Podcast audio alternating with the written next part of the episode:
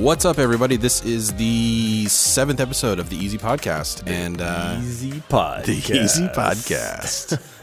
Welcome, no, gosh, yes, do it. I'm not gonna do it. You I know I have a buttery You- smooth voice, you- but I'm not gonna go into Barry White. Oh, you should. Oh, the audience wants Barry White. That's White. not Yes, true at they do. all. That's so why we're gonna listening. move. We're gonna move along right now. Episode seven. Thanks for joining us. Um, Ask your wife. That's why okay. she married you. All right. It wasn't just the voice. Thank well, you. well, no, but that's where it started. Yeah, maybe, maybe.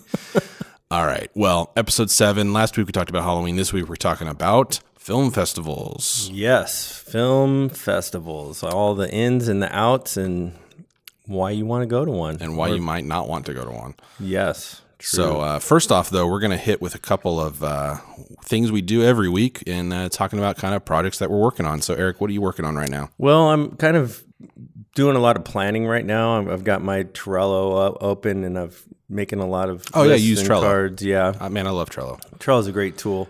For those that might not know, Trello is a, project management tool. Um, it basically works off of a card system. You can put different projects into different cards and then Lists. and- yeah, different lists, and then you can move one card. Like, say you're in pre-production on one project, you have that card that says, you know, uh, Halloween project, and then you move it from pre-production once you're into the actual production part, and then you move it into post-production, and then once it's finished, you finish, and blah blah blah. Um, but yeah, it's a really great tool. Super super intuitive. It is. Yeah, Yeah, the- it's the super user easy interface is awesome. Yeah, it's really well thought out, well done. Um, and if you're if if you're not familiar with it, go visit Taco at Trello, and he'll yeah. he'll hook you up. Taco. yeah. Taco. Cool. So you're planning for what then? So I'm kind of you know I'm managing the the the redirection of the YouTube channel as well as um, kind of getting all my pre-production plan together for the uh, biographical piece that I'm working on. And the biographical piece is a 25 year retrospect piece, right? Yeah, yeah, it's a twenty, and I realized because I started putting out different um, YouTube videos as kind of practice, which I, we've talked about before. You know, staying in the edit space and filming and whatnot. So, and I realized that I'm I'm on the older side of the crowd, and not too much older. I mean, No. but I realize is that I haven't really told my story. Like I haven't like people that don't know my history or don't know my involvement in the film industry or even in photography and that type of thing. They might not know. and might go, "Well, why does this guy have authority to speak on these things?" Sure. And um, so it's really kind of more of just telling the story of my journey in, in photography and film in the last 25 years. So gives a little gives a little backstory basically for people that stumble on my stuff and go, "Hey, who is this guy?" Yeah. And is this going to be one video or are you going to split it up? It'll be a series of five. So I'm breaking up the 25 years in five year segments Yep. because I and they'll probably be anywhere from I don't know 10 to 12 minutes long each one. Oh, okay. So not too long. Yeah. Um, just you know, quick highlights, kind of tell the story, and there'll be some interesting. Some of the middle years will probably be more interesting than the earlier stuff, Sure. but yeah, usually is. except there is one f- cool element about the very first one is that there's film in my film camera, my 35 millimeter film camera that hasn't been developed for. Was it like in a, in your Pentax or your Canon Yeah, A1 yeah. or whatever? Uh huh. That hasn't been in 25 years? 22 years. Oh, wow. The film's still sitting in the camera and part of part of the first segment is is I'm going to get that film developed and so my wife is is dying to excuse me. my wife over, yeah. So there'll be some interesting pictures out of that because it's from my honeymoon 22 Oh, years ago and my wife's been dying to see those.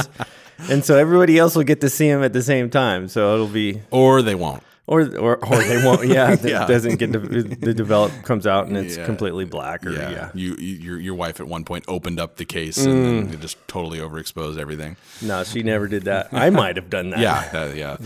Oh man, well that's funny. Well, um, they had the first episode, I guess, release of that narrative series that I was working on here. Oh yeah, yeah. The party. Yeah, it came out Yeah. last week. Um, just I don't think they put it online yet. No, it looks it does. It looks really good. Yeah, it came out I really, can't wait to s- really for great. you guys so, to see it. yeah, I'm happy about it. So, yeah, we'll have some links, and I'll try and do some breakdowns of how and what I shot it that'd be with. cool. Yeah. and and we'll throw those up on the YouTube channel. So that's what we've been working on. And uh, what have you been watching? Been watching anything? Oh, dude, there's some. I think watch things that I watch by osmosis is like becoming a thing. Yeah, that that's that seems to be your like common a, theme. It's like a segment now. yeah, yeah. But my- Osmosis with Yeah, the 11 year old daughter sitting there watching the TV and me in the kitchen, just because the way everything's Yeah, laid layout, out. yeah. Like, and then I'll stand there eating, and, and next thing I know, I'm watching The Princess Diaries. Oh my gosh, is that what you watched this last week? Yes. Have you never seen it? I watched. Well, they've had it on. Like my my older daughter had watched it, and I, I watched pieces of it. Yeah. But like I actually probably watched most of it this time around, and I watched half of the second one because oh, my oh. daughter started watching the second one. yeah. So. So yeah, Princess Diaries, Princess Diaries two. I don't know if we want to. Do you want people to know that? I don't care. Yeah, I don't okay. care. It's it's funny. It's funny. Yeah. You watch anything else though? Uh, yeah, actually, last night went with the wife and saw Beautiful Boy. Yeah. This is the Steve Carell movie, right? Yeah, Steve Carell and Timothy. I'm gonna mess up his last name. Um, That's a- That's Chal- also a common Yeah, yeah, segment. yeah, is yeah. Watch. Pronounce- Listen to Zach and Eric totally Butcher butcher, these people's last names. Yeah. Calumet, Cal, Cal, Calamet, Ti- Timothy Calamet, I think Okay. is his uh, or Chalamet. It's C H A L A M E T. Um, fantastic. Oh my gosh, the acting is amazing. Yeah. You know, you think Steve Carell, you think The Office, you think you know these comedy bits, and um, but such a dynamic actor and. Timothy, here's a problem for me. This this movie is very serious in nature, and it's about the the, the father son relationship and dealing with the son's addiction. So he's got a drug addiction, Yep. and um, and then the, the the parents are the original parents. His parents are divorced, and they live in different places, and so they don't really get into that. I mean, that it gets revealed, but. I think part of it is, you know, you you, I, it's as I'm still processing. Yeah. It's it's it's kind of a tough situation because it's really close to home right now, and the the actor that that plays the son is looks a lot like my son, and so it was it wasn't a warm feel good movie. This isn't a movie that you go watch to escape, right. but and you know, and I think here's the thing: it was it was good. It, so it's based on these books from David Sh- um, Sheff, and he was the father, and the son Nick Sheff, and they both wrote books about this journey through addiction. And it's um, it's it's pretty heavy. There, it's not like this warm fuzzy story at the end. It's not like I mean he does go through some pretty serious withdrawals and, and this type of thing, but um, it's it's like it's a real problem. Yeah. And It's a huge problem right now. one of the things that I did not realize, because at the end, you know, they're they're promoting, um, you know, how to, you know, promoting resources and things of that nature to to kind of battle addiction. But drug addiction is the biggest cause of death under fifty right now Yeah, it's a serious problem. and um, overdoses and all that type of thing. Yeah. And so it's, I mean, I it, it's really hard for me because I'm sitting there um, wrestling through that, and it was very real. And the fact that the actor, the son that played the son, looks a lot like my son, not good. No. Yeah. So That's a hard one. That's a hard one to get through. um, and you know that's life. I mean, life. You, there's stuff that happens in life, and we've got to weather those storms. And sometimes the storm, you know, weathers you. Yeah. And so, so yeah, I you know I like to go. I, a big part of film that I that I enjoy is the escape element, and you know you know as you know, being a Marvel fan, that's total sci-fi mm-hmm. fantasy. You know, there's nothing real about that. Yeah, there's there's a place for it though. Yeah, but you know, and then this is you know real life, and I think the thing about film that I really enjoy is is that it can help us. You know, you go to a film, you need that escape. Yeah, you can escape for two hours, seeing a mindless movie like Venom. Very mindless, incredibly mindless. Or you can go to a movie like this and realize you're not alone, right? You're in this space, and that's the biggest thing. Is sometimes people feel like, oh, it's only me. Nobody else is talking about it around them, and like, wait, this there's a whole crew of people that felt strongly enough about this to to take this this story and put it on film and maybe it's going to help somebody. Yeah. maybe it's going to help somebody have a discussion that they never had. Maybe it's going to help somebody find resources that they didn't know existed. Right. maybe it's just going to communicate to some parents look don't be naive and you know yeah a little junior or or you know your daughter might have things that are hiding from you. So um, it's good. It's good. It's done really well shot really well from a technical standpoint um, really like the use of how they lit things the color grading was amazing because you could tell that's the headspace that the sun was in based on the setting. I mean, it was really That's interesting. So they play with the color to kind of give off of kind of his mind, his mindset at that time. Uh-huh. yeah. The color, cool. yeah, the, the color, the color use was really amazing. So I'm gonna turn take a turn for the technical right now, but the use of the use of color, the use of um, location, the, the the location. So when spoiler alert, well, it's not really super spoilery, but when he when the son goes through this withdrawal he relapses and goes through a pretty heavy withdrawal and, and they're in this um, facility they're actually outside and this is towards the end where and they're sitting outside they're in the sun it's kind of like this garden courtyard area at this facility and there's just this vibe of there's hope hmm because you've, he's just come through this very hopeless situation. So the use of the space was was done really well. So Yeah, that's cool. I'm gonna have to check that out. I I, I don't know a whole lot about it, or I hadn't heard a whole lot about it, and I saw um, a poster for it with Steve Carell on the front. It was like in black and white or whatever. And, um, I, Yeah. yeah, That one beautiful right boy. there. Yep. Yep. I really, I really enjoy Steve Carell's drama pieces. He's actually got another movie coming out soon. Um, where he's dealing with PTSD, I think. Oh, he's right. got like action figures Yeah. and stuff. that Yes. that that come to life and everything. That looks really interesting to me. Um, yeah, I just I, I like I like those kind of movies. Um, with with those typically comedic actors, you know, moving over. And I, I it's funny though because I I think I might almost consider Steve Carell more of a drama actor now than a comedic actor. I think he may have in the last you know seven years or so done more drama pieces than than comedic pieces, um, Yep. which is interesting. But um, yeah, I'm gonna have to check that one out. So um, it's called Beautiful Boy. It's out now. Um, check it out. yeah, yeah, it didn't get a lot of um, didn't get a lot of marketing love, and probably because of the serious nature of of what it is. And uh, it it released October twelfth. So it's been out two weeks. When it first released, it wasn't in a lot of theaters, and right now it's it, it's actually in more theaters now. But there were two people other than Oh, us wow. Yeah. in the theater. I mean, it was pretty empty. That was a Sunday showing too. yeah, So yeah, there should have been more. Yeah. yeah. That that's that's too bad. You know, I I like independent movies. That, that definitely sounds like an independent film. it was. Um, yeah.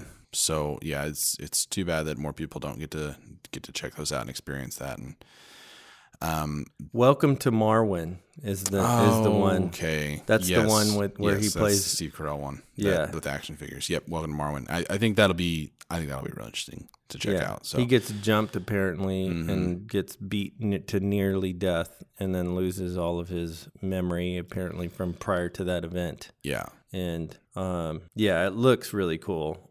It, there's there's some interesting. yeah. The creative ideas with that Yeah. are, are really cool. Yeah. So Yeah. yeah, I'll be checking that one out for sure. But um, what I've been watching is not necessarily something that I just watch. It's something that I also play, and that has been uh, consuming the last day and a half of my life nonstop, and that's Red Dead Redemption. Oh 2. yeah, so you bailed on Call of Duty I did. already? I dumped Black Ops at about 10 o'clock Saturday night, and I said, I'm going to check out Red Dead. It's been sitting on my hard drive for three days. yeah. Um, I haven't put it down since. I was actually Yeah. late to, to recording the podcast because of it.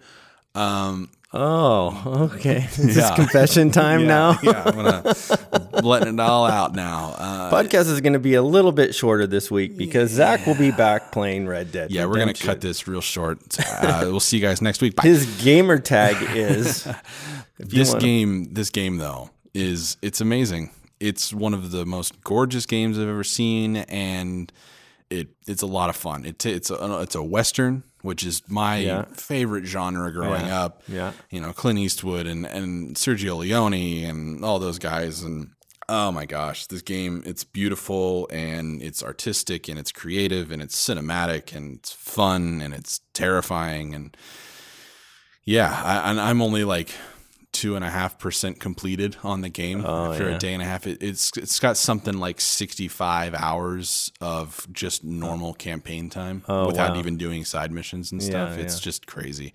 But yeah, you're you're just riding around in the west. So it's like the mid the middle west of the country, and um, you're on horseback and carriage, and it's it, you know like the rain will just come out of nowhere in your middle of town. All of a sudden, it's just muddy everywhere, and then you'll have a a street, you know, like an alleyway fight with a guy, and then you're just covered in mud, and then you have to go wash up, and it's like the interactiveness Yeah, is just wow. you're just living this life of an actual cowboy, and it's it's it's pretty intense, and it's a lot of fun, and I sheesh, I cannot recommend it enough. Like if you have an Xbox One or a PS4, like just go get it. yeah, Clint Eastwood, the mule Yeah, coming up. this looks cool. I mean, you mentioned Clint Eastwood. I mean, Clint, Clint Eastwood's yeah. a cowboy. He was Red Dead Redemption character. My only bummer about it is he looks so old in it. He's 88 years old, dude. It's bumming me out Is it? because I grew up watching, you know, Dirty Harry. yeah, but more of his westerns. I mean, Dirty Harry is a urban western, I guess Yeah. you could say, but um,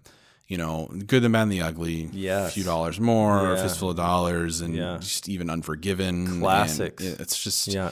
I grew up watching that, and those, you know, a lot of people had John Wayne. Yeah. I I had Clint Eastwood, which you know, which is kind of weird because I'm 30. So you would think, um, you know, mine would maybe be somebody else for my western. Maybe uh, uh, not Kurt Russell. Uh, I guess it could be Kurt Russell. He was Yeah. Wyatt Earp in a movie, but Yep. um, and Tombstone. Oh, Tombstone, Which is great. instant classic. But I don't think you know when I think Kilmer, of Kurt Doc Russell, Holliday, I don't awesome. think westerns. Right, When I think Kurt Russell, I think you know, Escape from New York. yeah, John Carpenter. Yeah, yeah. basically, you know. Um, but uh, I guess who was the other uh, Dances with Wolves? Um, Kurt, uh, um, Kevin Costner. Kevin Costner. I guess he Yeah. could be my my western, which he is also in. I think one of the most underrated and also the greatest modern western films in the last twenty years, which is Open Range. yeah. Um, if you haven't seen Open Range, go check it out. Like I can't really recommend it enough. It's up there with a lot of the great modern. You know, The Proposition is another one, which is a um, Guy Pearce movie. Um, that's that's a western, and that movie's great too. But yeah, go check out Open Range. It's probably one of the best modern westerns that still kind of feels like a, a classic spaghetti western in a lot of ways. But Kevin Costner from my my uh, alma mater. Cal Really? State, Cal State Fullerton. Cal State, wow, Yeah. all right. Um, Yeah. that's it. It's, I don't- I mean, you guys ever? I met him once. Yeah, yeah. I met him. Yeah, he he was ahead of me by a few years. Um, Yeah, He's a little older than you. yeah, I think he graduated four or five years b- before, as I was just getting there. Um, Okay. But um, but yeah, he he had come back and done some some talks, and it was pretty cool. Yeah, that's cool. So I think, I think we'll have to have an episode on westerns. some lectures. That's what it was. Some like, oh, he did some. Yeah, Yeah. some. That's cool. Um, I think we'll have to have an episode on westerns. Absolutely. Um, Yeah. it's probably my favorite genre. Um, it might be tied with like hard sci-fi. Um, I'm a big fan of of sci-fi, not in the sense of like I know I say it every time, but it's just the one that comes to my head. You know, Transformers is sci-fi, but I don't consider it to be in a certain area or certain genre that I consider hard sci-fi, which would be something like Moon or uh, 2001: A Space Odyssey Right, or yeah. Gravity. Which Gravity, I mean, it's not super hard sci-fi where it's not getting like you know scientific mathematics and stuff like that, but um, it, it's more of a grounded in reality, but then also bringing in this kind of like fantastical the, the fiction side of sci-fi because there is science but then there's also some fiction to it and that's the only way you get sci-fi out of it. But um, yeah i think westerns i definitely grew up watching more. I was probably a cowboy you know a, a dozen halloweens you know or some form of Wow. it and constantly walking around as a cowboy, you know, just around the house or going to, you know, going to the store with mom and dad and just dressed like a cowboy. But So you weren't Buzz Lightyear in Toy Story. You were no, so because that Toy Story was 95, yeah, first one. I can't remember, but yeah, ninety um, something. early yeah, 90s. I, I mean, I loved, uh, yeah, I wasn't Woody. I was never Woody. Um, I don't, But he I was the think- cowboy. right? He was, Are you but sure? I may have been. I don't remember. I just remember dressing. You You know, have to call mom. Hey, my mom. earliest my earliest costume. I mean, it's here we go. It's Halloween time, Right, so yeah, we'll talk about it. Um, my earliest 95, yeah. costume that I can remember is um, I think I was Peter Pan. Wow. And I think I only remember it because I was I, I've seen pictures. And I probably don't actually remember this, but I was I was a toddler, like I was Yeah. tiny. The first one that I, I really remember like being in costume for was me and my buddy in, in the neighborhood were Freddie and Jason, oh, and I was like maybe eight or nine. and were you Freddy or were you Jason? I was Jason because I was you know I was already six four by the time I was nine, you know. But um, Sweet. yeah, not not really, but I was tall. I was a tall nine year old. Yeah. Um, but yeah, I think I think we'll have to have an episode on westerns. It's it's my favorite genre, like I've said multiple times already. So we're gonna move on. But um, the the thing that we wanted to talk about today um, is something that not a whole lot of people might have experience with, or you might not have. Or it's ex- mysterious. yeah, it might f- seem a little more out there than you re- than you Yeah. realize. It's, it's super insider, you know. yeah, I mean, you hear about the Sundance Film Festival or the New York Film Festival or TIFF or South by Southwest, which we'll talk about, um, and they seem like these weird kind of extravagant, you know, um, Yeah, big Cannes. movie star Kansas, and, Yeah, and yeah. Mm-hmm. obviously. Um, um, that you know, you got to know somebody to know somebody to get into these, and they didn't used to be that way um, these film festivals used to actually be film festivals. Um, I mean, they still are. They're still showing different films and different genres, and they have their small movie moments um, where they're they're showing like the, the actual independent films. But in a lot of ways, these these festivals have become premier locations for big budget movies that are coming out now. I mean, South by Southwest might be the worst about it. Um, I think Yeah, it has. I would say that it has gotten to that. Like it's it's becoming more that than than what it should be. Yeah. It's a lot of these big ones have gotten away from the, you know, a, you know, you- you're you're in, you're entering your film for the first time. It's the first thing you ever made, and it probably sucks. But you know what? They got it in and they accepted it, and then um, they showed it, and you were one of thirty other ones that were also shown to, to only two people in the room because that's just the way that these film festivals are. Right. um, there's so many showings going on and especially in the big ones in south by southwest and, and, and toronto film festival and um, sundance and everything. There's multiple showings going on at multiple times and if you're one person you cannot see every single one at these at these big film festivals so the one that we wanted to talk about, though, that we um, at least half of us have full experience on, is South by Southwest. And Eric, you worked for South by Southwest for how many years? So yeah, basically, I got we we relocated to Austin from Los Angeles about five years ago, and not being familiar with the Austin area or the Austin culture, I thought what a better way to to get familiar with that very quickly was to participate and volunteer in probably one of the biggest events in the city for that. I mean, yeah, so it may it, it it afforded me the opportunity to meet some really great people and work with people that have been there for a long time that uh, and get familiar with the city because I'm running around these different venues, shooting these different artists in um, theaters and um, stages all around the downtown area, which under normal circumstances I probably wouldn't have spent that much time downtown. Um, not really neat. There wasn't really any business that I had down there, and no, no need to really be. yeah, it was. yeah. You know, I mean, I'm family of five. Suburbia is kind of where life is, and so I thought, hey, this is a great way to plug in. Um, So how did you first get involved with South by then? I mean, you you, mentioned that you you thought no better way than to just jump into one of the biggest things going on in the town, but but how did you first get your foot in that door? Well, it was easy because I had um, photography. I had professional photography experience when it came to events. So pro sports, pro, um, pro music events, all over, like major festivals all over the world, from um, Bonnaroo to Hyde Park Festival in in London, as well as a lot of premiere shows, um, stuff like that. Professional sports photographer. I did a lot of live events, a lot of music events. Mm-hmm. So my portfolio for music was pretty vast. Yeah, because South by started originally as a music event, not a film festival, right? Or Right. am I mistaken on that? I might I might be a little off on that. They may have always had some sort of a film festival side to it, but it was very small. I mean, but now, you know, Jonah Hill and Chris Pratt are premiering movies at South by Southwest. And Yeah. um, what about your experience? You know, those five years that you worked there. What is just some kind of like insider stuff that you know might kind of demystify just just the festival experience as a whole? Well, I think so. y- You're right. the The festival in the beginning. I mean, it's been around for over 30 years. Yeah, in the beginning it was really more about the music the music was kind of the big thing and it's evolved into a multi festival thing now so what is that what do i mean by that so there's multiple festivals happening simultaneously within Yeah. a two week period and there's there's a little bit of overlap so it starts off well South by doesn't consider the EDU part of it as part of the South by, but the, you know what's EDU? so EDU is education. So Well, it's an yeah, education festival, and so it's it's Like breakout sessions and stuff from there's people breakout in the sessions, industry. there's lectures, Interesting. Okay. But that's that's that happens a few days prior to the actual main South by that's considered.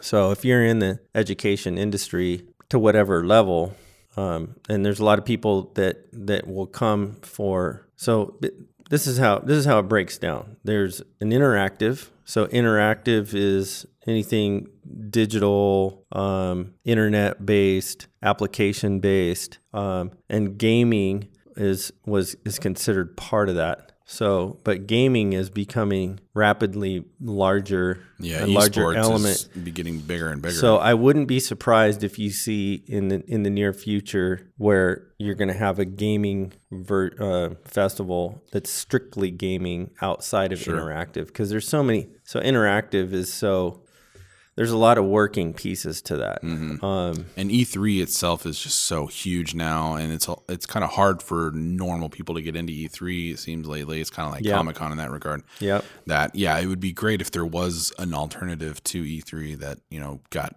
big on its own, and um, hopefully it doesn't become too big to where it's just another E3 and the normal person can't get into it. But um, so you have these two weeks of festivals and they're overlapping. And Yeah. what what So- what was your main your main thing that you were doing there? Well, when I first got there, it was music because that was what that was that was what my portfolio was full of. That's what I was passionate about. Um, I, I do have a passion for music because I feel like music transcends cultures, and that's a whole nother subject. Um, so the film there's a, there's a film festival aspect, there's the interactive festival aspect, there's the music festival aspect, and um, and then there's also a comedy festival aspect. Oh, right. I mean, South by is becoming this big monstrosity that is is quite honestly amazing. That uh, they got all these working pieces. They've got all these venues taken over, like eight s- square city blocks Jeez. and it's just how they're managing all of that all of the volunteers they have the largest volunteer photography crew uh, in the world Oh wow. and to cover all these events and i mean it's just interesting to see the different aspects i mean you, you obviously have these different vertical pillars that people are managing but there's to demystify that is get the program get the map book Yeah. get the app Right. and, and, and all that information uh, really helps you. I think one of the hacks for South by is transportation. Um, and there's some cool, like Mazda has been a sponsor, uh, Chevy's been a sponsor, and basically they give you it's a free Uber ride Oh okay. from um, all around, and they've got different stations where they pick people up and stuff. So because they want people to check out the new cars. So Yeah. basically, they bring in a whole fleet of the new cars and give people rides all over the city. Um, yeah, that's cool. You sign up, you get you know you give them your email, you get a wristband, and that's your that's your ticket for the week or whatever. Um, but yeah, I think it, it, going to South by there, there's there's different tiers in the in the badge process um, that you can do just an interactive festival, you can do just the film festival, or you can get a platinum badge that gets you into everything. Jeez, yeah. Get a platinum badge. It's fifteen hundred bucks, and then just lose your mind because Right. you, you're going to be so frustrated from having to pick from different things. Yeah. because you're going to want to be at three things at the same time, and they're at three different spots across it. It just It's yeah, it's big. it's big. Um, but I think the the the film festival aspect of it is is really cool be, because you get access to these when they do these film festivals. They'll do and even some of the bigger ones. Um, they'll do the premiere. They'll have a red carpet element, which I'm not a fan of. Yeah. You know, it, it, it totally makes you geek out, and you and it's like let's remove that element and let's just have a meet and greet. Yeah, let's let's talk about that for a second because the thing that in my experience that I've always enjoyed about the film festival experience is that it doesn't feel so a-listed or like so you know like just blocked from the normal person Yes. it, it, in my experience, like I've gone to film festivals and I've seen films, you know, at those festivals, and then the actors are just right there. Yep. They're just right next to you, Yep. and they're walking into the And same door not- that you and are. It's not weird. yeah, it's not weird because everybody is just they're there for the same reason, Right. And it it feels like film festivals now. I know we're, we're I'm kind of knocking bigger film festivals a little bit. I mean, they have their place and you know they're doing a lot of cool stuff um, but at the same time it feels like it kind of loses that that magic or that um, i don't know that element of the uniqueness the independentness of, of film festivals when it gets bigger like that Yeah, I would agree. I think, you know, it, I think it makes it weird. You you have a you have a red carpet you, and you have it roped off, and and then you get all these photographers up in there, and they start snapping pictures, and there's this element of euphoria that happens, and um and and maybe you're a huge fan and you're geeking out. I mean, everybody geeks out to some level for somebody or something. sure And um, but if you remove that element intentionally, like let's say you let's say we're not going to have a red carpet. You got Will Ferrell and Kevin Hart coming in. Um, I'm not going to mention the movie specifically because it was you it know was, the one It was very crude. it's not good it's also Um, not good Yeah. Um, I mean, there were some funny moments in it, and I see what they were doing. Um, but you know, it's anyway. But you take away the red carpet element, right? And you have a guy like Will Ferrell and Kevin Hart come in and do a meet and greet in the lobby. Um, yes, you have security, obviously, because Yeah. you don't want some, yeah you know, you're not an idiot right. yeah So, but you can you can have security in in that because that's a controlled environment. You're inside a small Mm-hmm. theater lobby, and the theater is maybe fifteen hundred or or yeah these aren't seats. huge They're not massive. Mann's chinese theater No, you know no. like yeah And even on that, even in the Chinese theater, It's really if not it- that if big, yeah. If if you were there and you did a small meet and greet, you know, there's only a certain number of people that are going to be able to fit in that lobby in the first place. right So you follow the. fu- I mean, it just takes away that, like, oh, this is cool. Like, Mm-hmm. I can talk to Will Ferrell and ask him some questions or or whatever. Yeah. Or get an autograph or a picture or whatever. You know, just just be respectful. And I think sometimes they they set up these, um, you know, these events in a way where you don't have that, and it fosters kind of this, you know, this us and them type of attitude yeah and it it like you said it becomes like this exclusive there's an exclusivity that that's developed and it I, I don't like it. I don't for Yeah, a film it- festival. it makes I don't like it. Feel like every other premiere Right. instead of the film festival. The film festival to me was, you know, and this might just be my poor conception of it or poor or, thought or a it, really good conception, or a really good conception of it, is that you know the film festival is for typically the film makers. right. The filmmakers go to film festivals or the film buffs go to film festivals and it's not so much just like uh, I'm not I'm not gatekeeping here. I'm not saying that normal people or the average Joe shouldn't go to things like this, but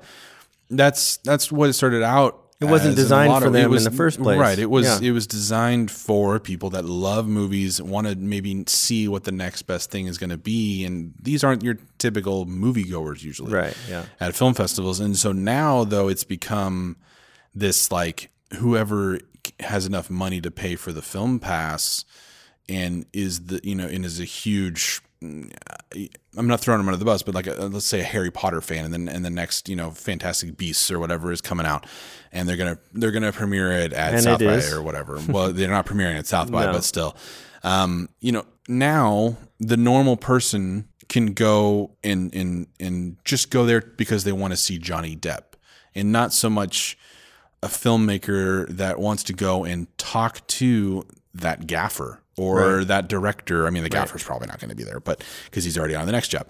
But the filmmakers and you know maybe actually get some insight into it instead of just like, hey, what dress are you wearing to Yeah. this, to this premiere or whatever? And it's Nobody like, cares. I don't. Your film festival, I don't care about it. I Right. want to know your thought process behind.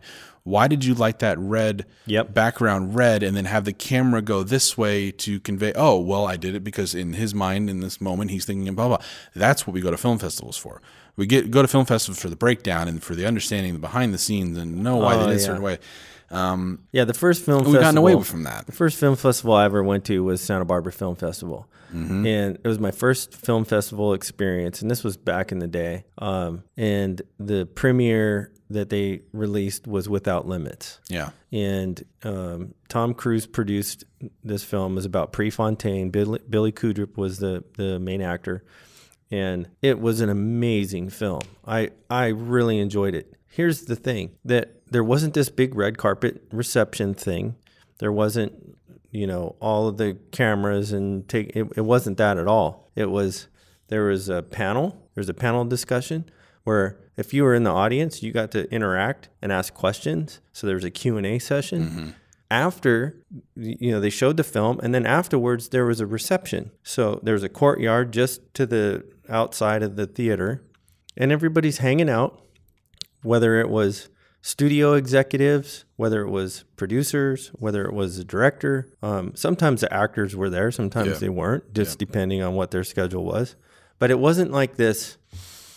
Oh, there's we're the inside industry people, and then there's you know it wasn't just us and them. Mm-hmm. And um, I don't even think at the time. Well, at the time I might have been working for Fox, so I could have been considered an insider at that point. But I was not in that space. Like I wasn't anybody. You know, Yeah. I was just, you weren't there f- because you were there for Fox, right? No, we. I was there with my wife, and we were, we're like, hey, we got some passes to this film festival. Let's go check this out. This Yeah. sound, this looks really cool Yeah. and um, and that's what and maybe because that was my first experience um, and it was it's a smaller festival you know it's a more local festival um, Which I want to speak on that for a second. So the the smaller festivals, the local festivals, I feel like if you're if you're on the fence about going to festivals, or if you have never been to a festival, um, man, don't make South by your first or no anything like that. you'll be overwhelmed you'll never go again Go go to a small one, and you know what? You might not see anything you like, but that's the whole point of it. You're still gonna you're gonna rub shoulders with people that are you know interested in the same things that you are, Yeah. and you're gonna get some insight into just kind of the processes and ideas and how that end of the industry works. Um, a lot of us do the production side of it and or the pre-production side of it or the editing side of it, but there's a distribution side of this too, and Yeah. there's a lot of that that you get to see the insights of at, film festivals. Um, yeah i mean that's what they were uh, for industry a lot of the film festivals are developed for for independent filmmakers to to debut and shop their films yeah, trying to sell it for to distribution. to, to, to distributors to others to bigger studios or, or what have you. Right. and and then it just and then it starts to become something that it, it was never designed to be in the first place. But i think the cool thing about festivals for me is is the being able to see the independent films. Mm-hmm. Being able to see like okay somebody put p- pulled together a hundred thousand dollars on a, on a crowdfunding thing to make this film and just the choices that they're making. You know, it's, it it would be considered a budget film, but just seeing the up and comers, you know, it's like here's somebody that's super creative, that's super passionate, that's telling the story, and otherwise you're never going to see. Right. Otherwise, you or you may never get to meet. Then they blow up, and you're like, oh yeah, I remember when at this da da da da da. And I got to meet and talk with him. Super down to earth, super creative, you know. Right. And, And this is my segue into that because the film festival that I worked at was the Florida Film Festival, and the movie that had probably the biggest, I guess, premiere there. It wasn't. I don't think it was its first premiere, but the you know the cast and crew were, were there for it. Was for um, this movie called Paper Man, and um, Jeff Daniels, Ryan Reynolds, Emma Stone, and then um, that's a great cast. Kieran Culkin Yeah. um, who's Macaulay Culkin's brother. Um, this was it, it was I don't even think it had been bought yet. I think I saw it maybe a month or a couple weeks before somebody decided to to buy it for distribution. And really interesting movie, but m- what I'm getting at with meeting people before they're they're huge is Emma Stone. I mean, I got to hang out with Emma Stone and and Kieran Culkin, and we just and talked about stuff and talked about the filmmaking process and all this stuff. And then I want to say like the next year or something, she's in Amazing Spider-Man. Oh yeah. You know, like she, Yeah. and then she just she's just huge after that. Oh, Um, yeah. You know, it, it was just it was exactly what you're saying, and I think it's a really interesting part of the the the smaller filmmaking experience, uh, film sorry, film festival experience is that you you might hit these people. Now, she was doing a lot of stuff before that, but she was nowhere near the scale of actor that she is now in the sense of like she's got a TV show on Netflix and then five movies coming out in the same year and all that. But um, it, that's one thing that I think you, as a filmmaker, or maybe if you're just interested in film in general, you need to go and check out film festivals. You know, go online, see what their schedule is, see if something hits a genre that you like. Um, you know, maybe there's something that kind of piques your interest on it, and check that out. You know, pay the film festival price. The smaller ones are really they're really low. I mean, you might spend maybe twenty bucks and then pay two dollars for the movie to go see it. Yep. Um, it's not a whole lot of money, and you know, just you can just choose it. You don't have to go for a full day. You don't have to go for a full week.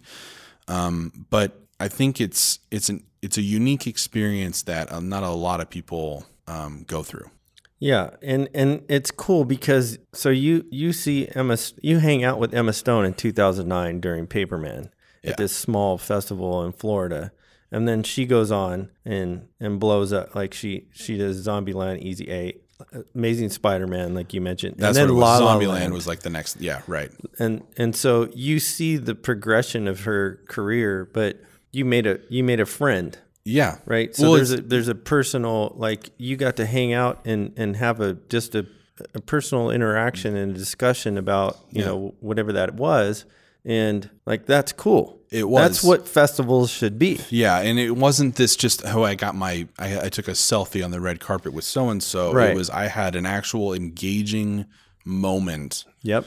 With somebody else in the industry that's doing it at a high level at a great quality, you know, and it's Yeah. La La Land. Boom. yeah. I mean, she's she's huge now. So, um, yeah, yeah. I just I can't. I, mean, I, I keep saying that. It's like my go-to. I can't recommend it enough.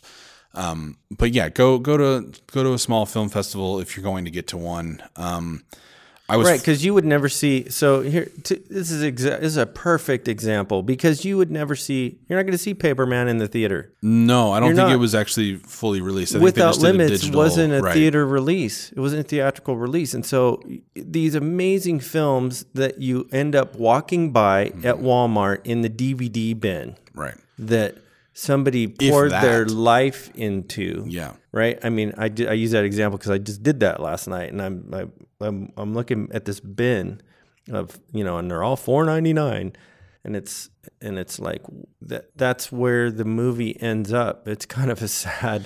Yeah. like this is the depressed episode. Sorry about that, but I'm but I, but uh, the the point that I'm making is is that uh, re, to reinforce your point is, is that you, there's these amazing films, these amazing experiences that you're never going to have in in some you you're just you're not you're not going to do it, and sadly, some of the bigger film festivals are becoming more like that. Like what we're saying is this kind of elitist, exclusive. You're not going to be in it, and some of them are industry festivals. And okay, fair enough. If you're not in the industry, you're not going to get it. You're not. You're not going to be a part of that. However, there's plenty of small festivals all over the country that there's amazing filmmakers that you've mm-hmm. never heard of Yep. And you're going to meet the directors you're going to meet the actors you're going to you're going to meet the, the cast and the crew and be able to interact with them in a way that otherwise you never would Yeah, it's interesting because I was fortunate enough to they were showing um, the girl with the dragon tattoo, the actual Swedish version at the film festival.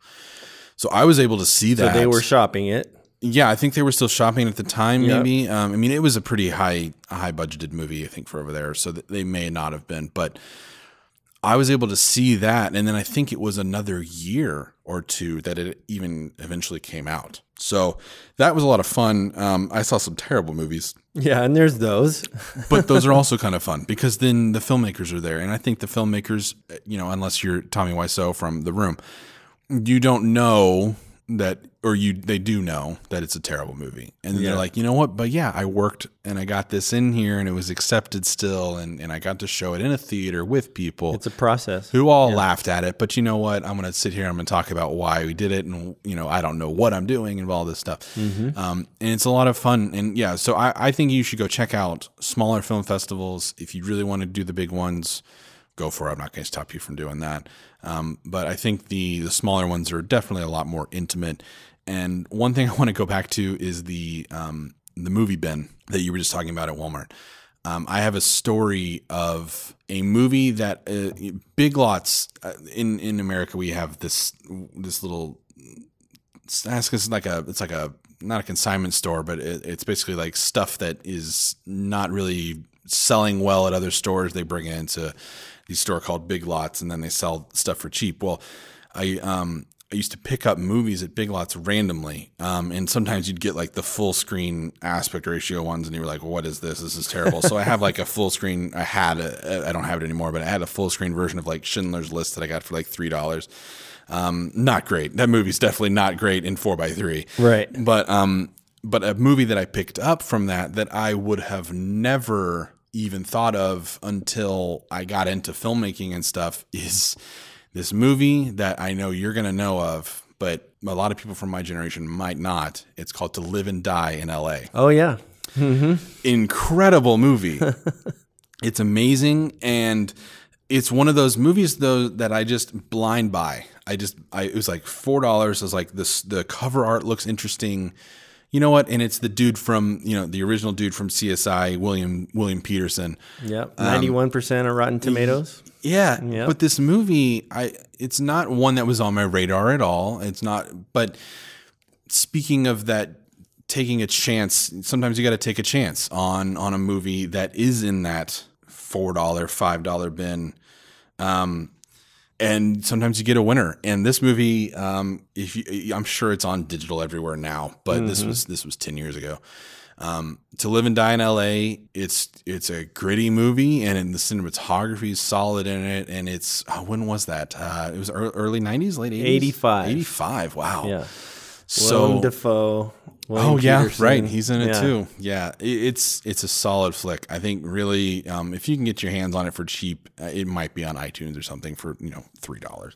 Yeah, it might even you might if you dig deep enough, it might even be in, might still in be in the somewhere. Yeah, it might still be in the in the bin at Walmart too. So, um, the dollar ninety nine bin. Yeah, yeah. Um, but that's it's funny though that you mentioned that because yeah, that was that was one of the solid. I mean, I, I picked up some other ones that were just terrible, but um, yeah, I, I think go yeah, take a chance on some on some bin ones. Um, they're not always great, but you know might have some winners in there like like I had with uh, To Live and Die in L.A. So- Yeah. but um, getting back to the film festivals, um, you know, you spent you spent five years at South by. Um, kind of what was the biggest takeaway for you? Because I I only did Florida Film Festival for one year, um, and it was only for about, about a week and a half, uh, if that. And you you know you you were in a different area of South by Southwest. You had a lot more um, things to going on. Whereas the Florida Film Festival was just film. You had music and, and video games and Yeah. and a bunch of different areas to go in. So, what was kind of a big takeaway from for you from that experience? Wow, that's that's a good question. I think I mean there's there was a lot of great um, there's a lot of great experiences that I had. I think, but the bottom line for me is relationships, and so the relationships that I built on the on the photo crew um, are friends that I'm gonna have for the rest of my life. Um, and then making new friends that otherwise you might not ever have met. Like I was assigned to cover um, Jimmy Kimmel and um, Kevin from Kevin and Bean was so Kevin and Bean is a radio show in LA at um, a very popular alternative radio station called KROQ. So KROQ's been around f- since like 30 plus years. Yeah, and so I've listened to to Kevin on the radio for a long time and probably been in a lot of the same places because of the music events that that I've covered and stuff but never actually met him and so backstage got I I got talking to to to Jimmy and Kevin. Just I mean we're talking about family. We're talking about our kids. We're talking about just life stuff and um different things that we're and, and you know he's he's about my age and growing up in LA I mean it's you know we had a lot of the same types of experiences and Sure. and bands and music tastes and but it was cool. And and it's like I wouldn't consider even though at some point in my life I would have been a fan um, I'm I'm considering more a friend than a, than being a fan at this point. Um, now that was just one conversation. So we're not hanging out. Yeah, we're not right. talking every week you know so it's not not that kind of a friendship. But um, you know it, it was it was we related on life levels. I think that's a really good point to bring up. Is it normalizes the the the Hollywood experience? yeah. Um, film festivals do, because I think in a lot of ways we we think of certain actors or creatives as just they're on another level than us and they're on another tier maybe than us. And i think you know in, in a creative aspect that's that's true. But i'm sure majority of them like to just talk about nothing yeah. just to be normal absolutely. you know and and because they're surrounded by people that don't treat them that way. Right. Right? Yeah. there's there, there's this element of celebrity that that they've got to navigate and to be able to hang out and just talk life stuff that's super refreshing. Like don't make it weird. Mm-hmm. don't don't don't be weird and go hey. Yeah right. Can i can i have your autograph? Yeah can, yeah. can, can we take a selfie? Right. Um, and and there's a time and a place for that, but I they they're inundated with that 24 seven, and I and for me it's it's been don't be a fan, be a friend, hmm. and and sometimes being a friend is giving them their space. yeah Like don't get up in their grill. They're having Yeah, read the room. yeah they're having yeah. they're having dinner with their spouse or, what, or their family or whatever. Please don't bother them. Yeah. Yeah, and it's and so for me, the biggest takeaway is make friends, be respectful. Don't don't treat people differently because of of who they are. You know, give give them the same level of respect that you would anybody else, Yeah. um, and they're going to appreciate you for it. They're going to appreciate that that that you're treating them with honor and respect. Like, would you do that? Would would you behave that same way to somebody that you didn't know randomly in a restaurant or at a mall or whatever? Yeah. So, you know, and I think taking away that that element of celebrity, I, I think it's important because then once you do that, then you can make friends. Then you can be a safe place for somebody that may not have a safe place because they're surrounded in in in the industry with all the you know people are are clout chasing or people are trying to climb up the Right. the ladder or whatever, so to speak, and and uh, that's, I mean, sorry, I'm messing around with stuff. You're good. Yeah, I mean, I think that's important to to realize is just to be respectful, and you know, the the networking with that will come naturally. Yeah, Um, I mean, you know, all of us were constantly trying to network. We're constantly trying to um, you know, get people on our radar, get our you know us on their radar. But I think you you have to do that in a respectful way. And film festivals they let you brush you know brush shoulders with all types of people. Absolutely. and um, it's it's a it's a very important aspect I think of filmmaking is to just kind of see how that world is. Um, I don't know how much longer film festivals like this will be around. Um, I mean, South by's in in the big ones, the big five or whatever, will they'll be around for a long time, I think. But Yeah. um, and they're networking events for some people at some level. Yeah. Um, but they're not going to be networking events for the smaller filmmaker or the, the, the, the person that's just coming up. Um, you know, you've got to, and, and, and fair enough, there's a place for that, and you've got to put in the effort. You've got to put the work in. You've you've got to pay your dues, so to speak, to a certain degree before you're, you know, and that's why there's a submission process for Right. getting your film in there. And there, I mean, but it doesn't mean that you can't you can't be that. I mean, two was it two years ago, two three years ago, where and I even forget the name of the film, completely shot on iPhone at Sundance, uh, Tangerine, Tangerine. yep, Like what? Wait, what? How many people have an iPhone in their pocket? Right, But I think what what's cool about that is is that it it it gives everybody an opportunity. Like if you're creative, it doesn't matter if you have an, an Arri Alexa or if you have you know a red. yeah. The format isn't the the super important part of it. No, As long as the story is there, it doesn't matter. yeah, shoot it on a phone. You have a phone in your pocket. You can be a filmmaker if if if you put the effort in. And that got into a huge film festival. Hello. Yeah. so, I, I mean, I think, you know, we've talked a lot about kind of just our experience at the festivals and, um, you know, rubbing shoulders with people. But the, the other part of it that I want to talk about is like entering a festival. And I mean, they're, they're all pretty much the same. They're all pretty self explanatory. If you go to their website, um, they'll tell you, they'll give you kind of the breakdown, the fee, and how to best give it to them, and whether it's a YouTube link or a DVD or a USB or whatever. Um, but I think that you know if you're if you're worried about getting into a film festival or if you want to get into a film festival, like just do it. You know, your film might not be the best thing ever. It might not be Tangerine, you know, even though it was shot on an iPhone, but just submit it. And the worst thing that happens is they say, you know, "N- no, you know, we don't, we won't accept your submission or whatever. But I think it's important to get an audience, um, especially with your film, if you if you want that style of filmmaking. Oh, absolutely, absolutely. You're gonna get an audience. You're gonna um, you're gonna get exposure. You might get exposure to industry people that you've you would otherwise never get exposure to, um, or your film for um, which is a big part of why you would do the film circuit in the first the festival circuit in the first place. But local local film festivals are a great place to start if you if you're considering doing that because your your competition is lower. Yep.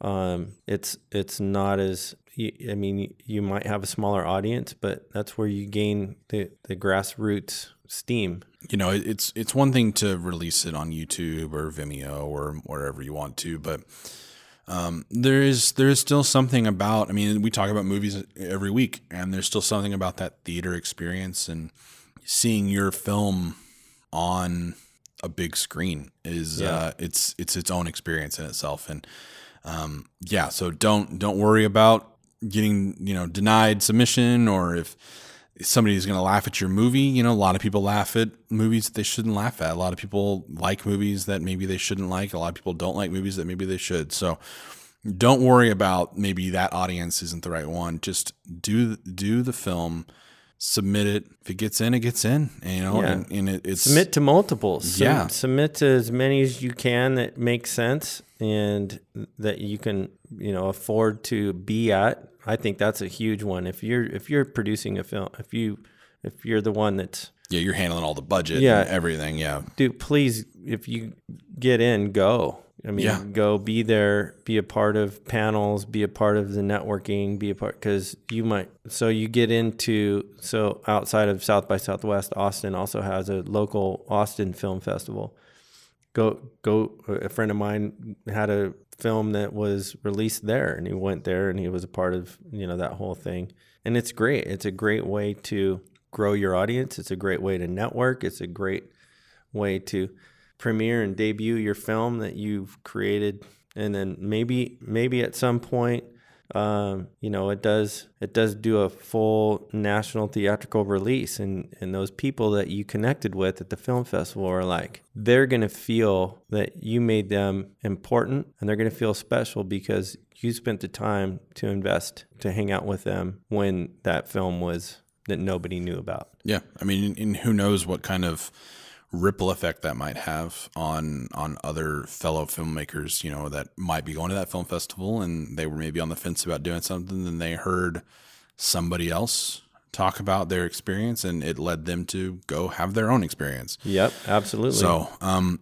guys, go go to film festivals, go to whichever one you want. You know, um, we we talked a little bit about kind of the negatives of South by, but at the same time, it's still an experience. It's still there's smaller independent Yeah, ones. there's still some smaller I, stuff I don't want do. people walking away feeling like we're slamming slamming South by in any way. I just think that as it becomes bigger, Hollywood gets involved and brings the Hollywood thing to it. yeah, The, the the South by people are very down to earth. They're not they're they're not promoting that exclusivity um, in in in that way, and they're they're trying to still keep that um, intimacy and personal connectivity and that type of sense. So please, in no way take this as a slam on that. It's just that th- this is th- this is something that industry is struggling with. This isn't unique to South by. It's it's like we, yeah. I mean, it's a it, we don't want that exclusivity type of thing spilling over, and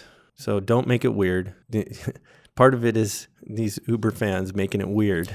yeah, So the encouragement to the fans: don't make it weird. yeah. Stop making it weird. Stop making it weird. You're so that ruining it for the that, that us. exclusivity will will those ex- exclusive walls will come down to some degree if you just Chill out. yeah just just just be cool Just be cool, man. Just be cool. because someday that might be you. Honestly, Yeah, someday you might be in that place and you don't want that weird stalker fan. You know. So yeah. Anyway, security's a thing. That's a whole nother podcast. but I think you know it would be cool. Even as we're talking about this, I think it would be cool for for us to do some on site, do some on site podcasting, and, and actually pull some these people in and get Yeah. their their points of view and their perspective on that. That Yeah. that um, that we could share with you guys. Yeah, that'd be great. Um, we're always looking for ways to get more insight to people. So yeah, that would that would be uh, that'd be a really good avenue to go down.